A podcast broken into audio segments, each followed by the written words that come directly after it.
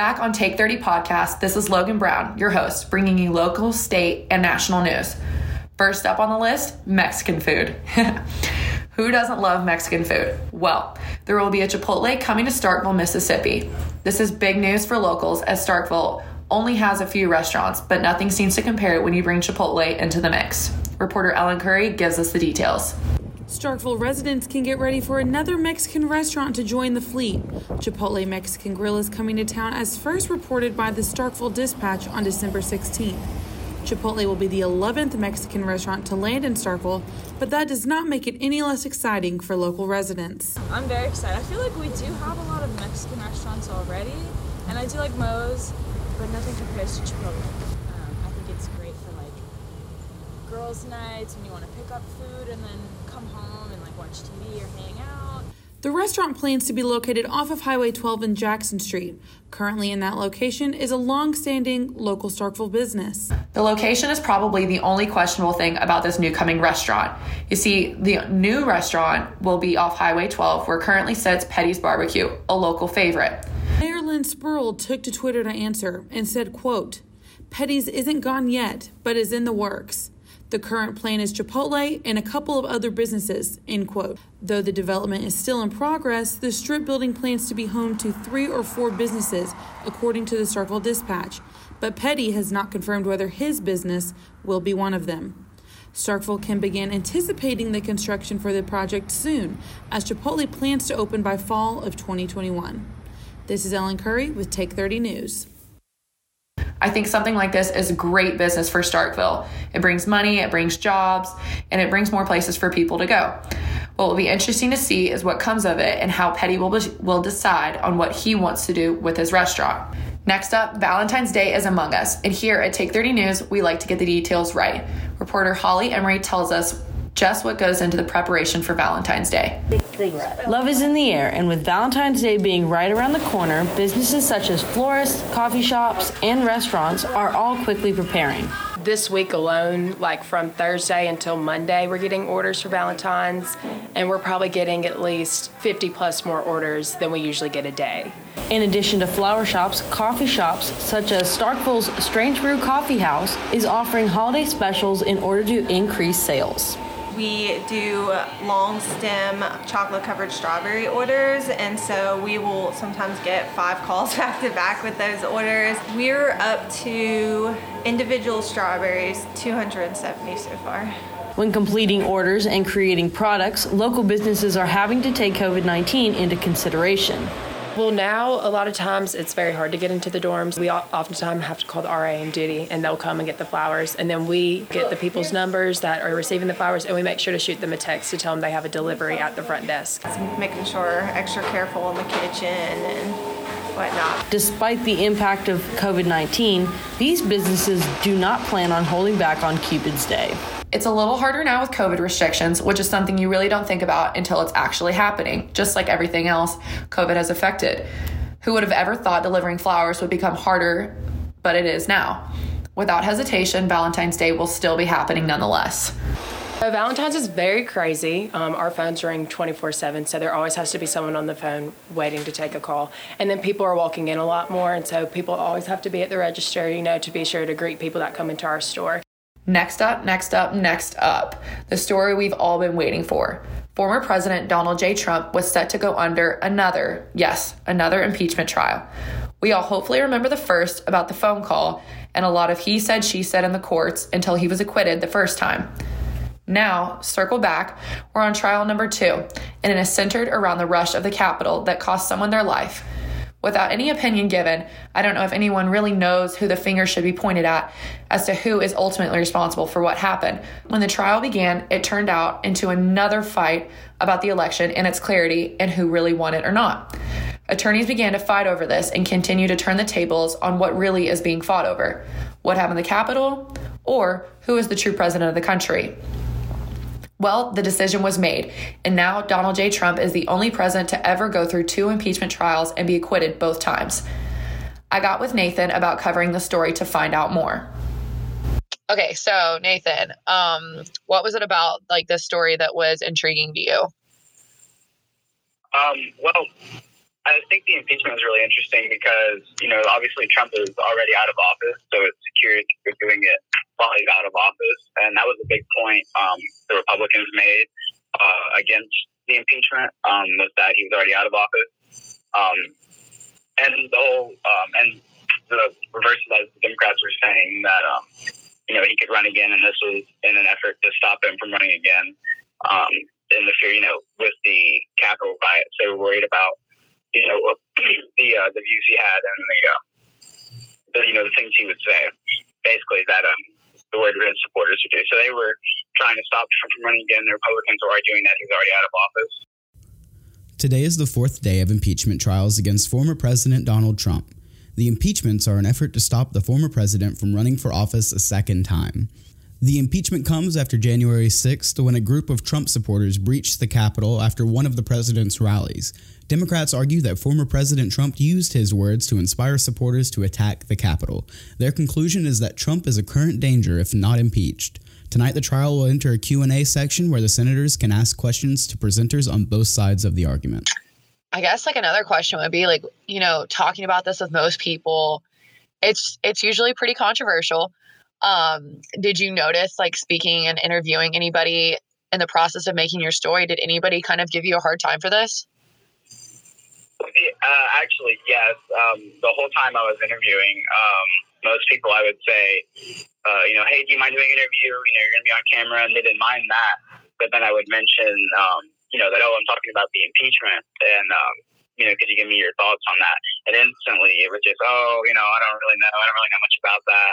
Um, and then the few interviews I did get with people that uh, were willing to do it um, basically said, you know, I don't really keep up with it that much. So I don't think it was weighing on a lot of people's minds. I mean, I don't think people that, you know, are not heavily, heavily into politics are just like really stressed about the outcome of this. I mean, of course they're paying attention, but uh, I just, throughout interviewing people, I definitely, it didn't seem like most people really cared much about it or wanted to talk about it at the least. Um, but I did interview um, the college Democrats, the president of the college Democrats, um, and she said that they were happy they wanted to see him impeached, um, but they didn't think it would happen. Um, they were assuming, and what did happen is that the uh, Republicans would be able to stop it.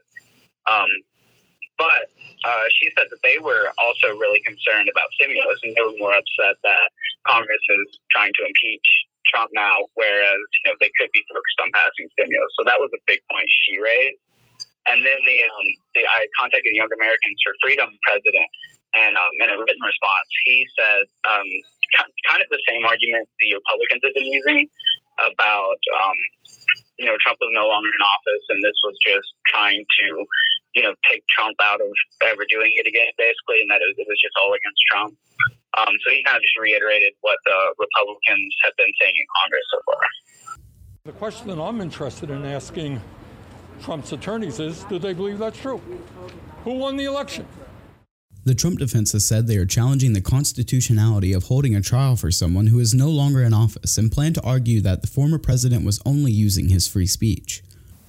Joe Biden's campaign slogan was Battle for the Soul of America. No human being seriously believes that the use of such metaphorical terminology is incitement to political violence. I talked with representatives from the College Democrats and the Young Americans for Freedom to find out how students are taking the news. He's the second, he's the first president to be impeached twice now. And in general, I mean, I would love for him to actually you know, be fully impeached by the House and the Senate so that he can't run again. And I'd say just overall, our membership um, would really like Trump to be impeached by the Senate, but it's just kind of upsetting because it's looking like the GOP and the Republicans are going to acquit him.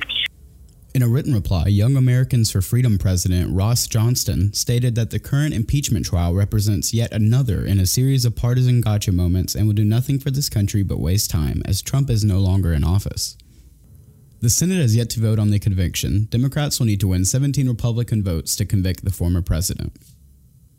Nathaniel South reporting for Take 30 News. Um, was there anything about it that like kind of made you maybe not necessarily uncomfortable is probably not the right word, but there was was there any point of it where you're like, dang, this is kind of a story that I maybe don't want to do? there were parts, especially when I was interviewing people, and they were just saying, "No, I don't want to really talk about this right now." And I think it's it's something people don't want to talk a lot about, but they are interested in hearing about. Yeah. So, you know, I think it was important to cover it. But um, like I said, it was it was harder trying to just talk to the average person that wasn't into politics. Because, like I said, whenever I talked to the um, the kind of the, the presidents of both political clubs on campus, um, they were both very opinionated and had very strong opinions on the issue.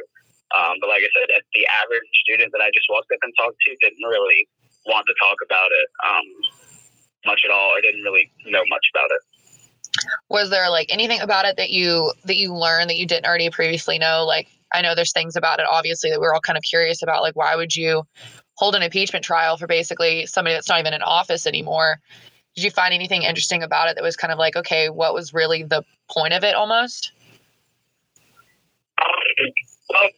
I thought it was interesting. I it even kind of threw me for a loop for a minute because the the wording everyone use, is using is you know this is the impeachment, which it it is the, the trial for it, but they're just convicting him at this point. He's already been impeached. They've already voted on the impeachment. Now they're just convicting him, which is kind of a hard concept. Uh, uh, to understand at first, um, especially uh, threw me for a loop at first. Um, yeah, I, I learned a lot more about that and about kind of how that whole system works because this is, you know, a fairly rare occurrence for most people. Um, so now people understand how the whole process behind it works. But yeah, uh, I think that was really the biggest thing I learned throughout the whole uh, the whole process, and you know, seeing more and more of the um, the Senate argue back and forth was interesting um, to see, you know, how uh, people voted. There were seven Republicans that flipped um, and voted for the uh, conviction. Um, so that was really interesting, but it wasn't. They needed 17 Republicans to actually uh, convict, and they only had seven that uh, voted. Now, just like everything else these days, COVID has impacted the daily lives of many. MSU Theater has been a part of that impact, and with COVID regulations, it may be difficult, but they are still trying to have the show go on. MSU Theater has produced a myriad of shows over the years, and recently, due to COVID 19 regulations, this season looks a bit different. Nonetheless, the show must go on. Preparations for Shakespeare's A Midsummer Night's Dream and Dominique Morisseau's Pipeline are in the making. COVID, the biggest thing was we started out on WebEx.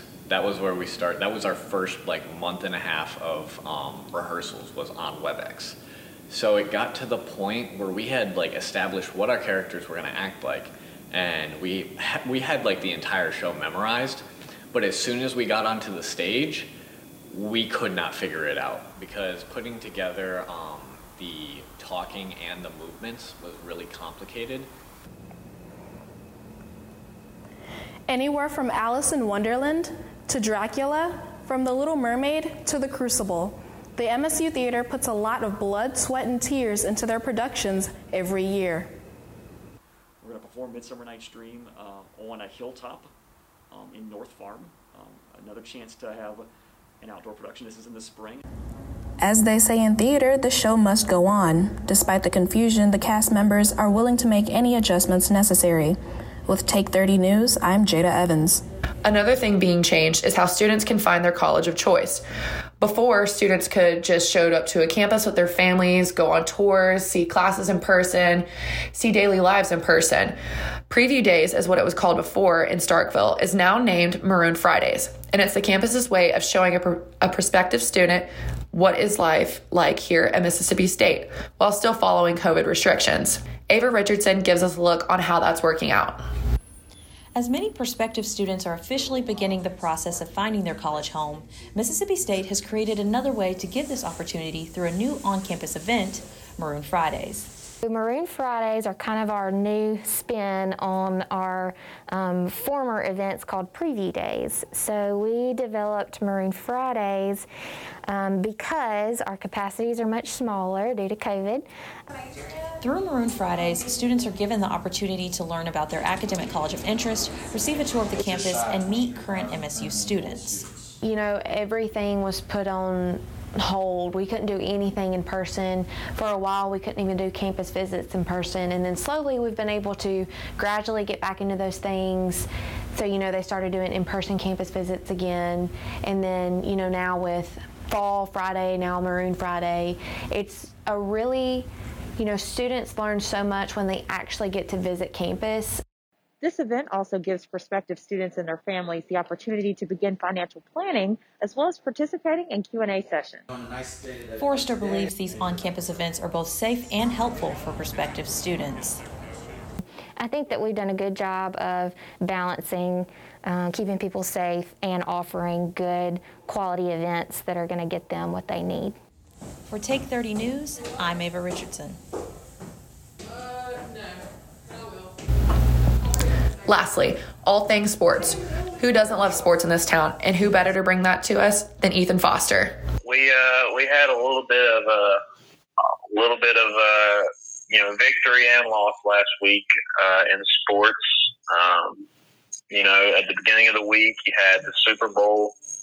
Um, so you know, Bruce Arians, former offensive coordinator at Mississippi State, uh, got him a Super Bowl win. Uh, you had the the men's basketball team. Uh, they took on LSU um, on Wednesday, and they unfortunately could not get it done. Uh, lost to LSU 94 to 80. And then, uh, but the volleyball team had a good week. Uh, they ended up sweeping uh, Ole Miss twice, Thursday and Friday.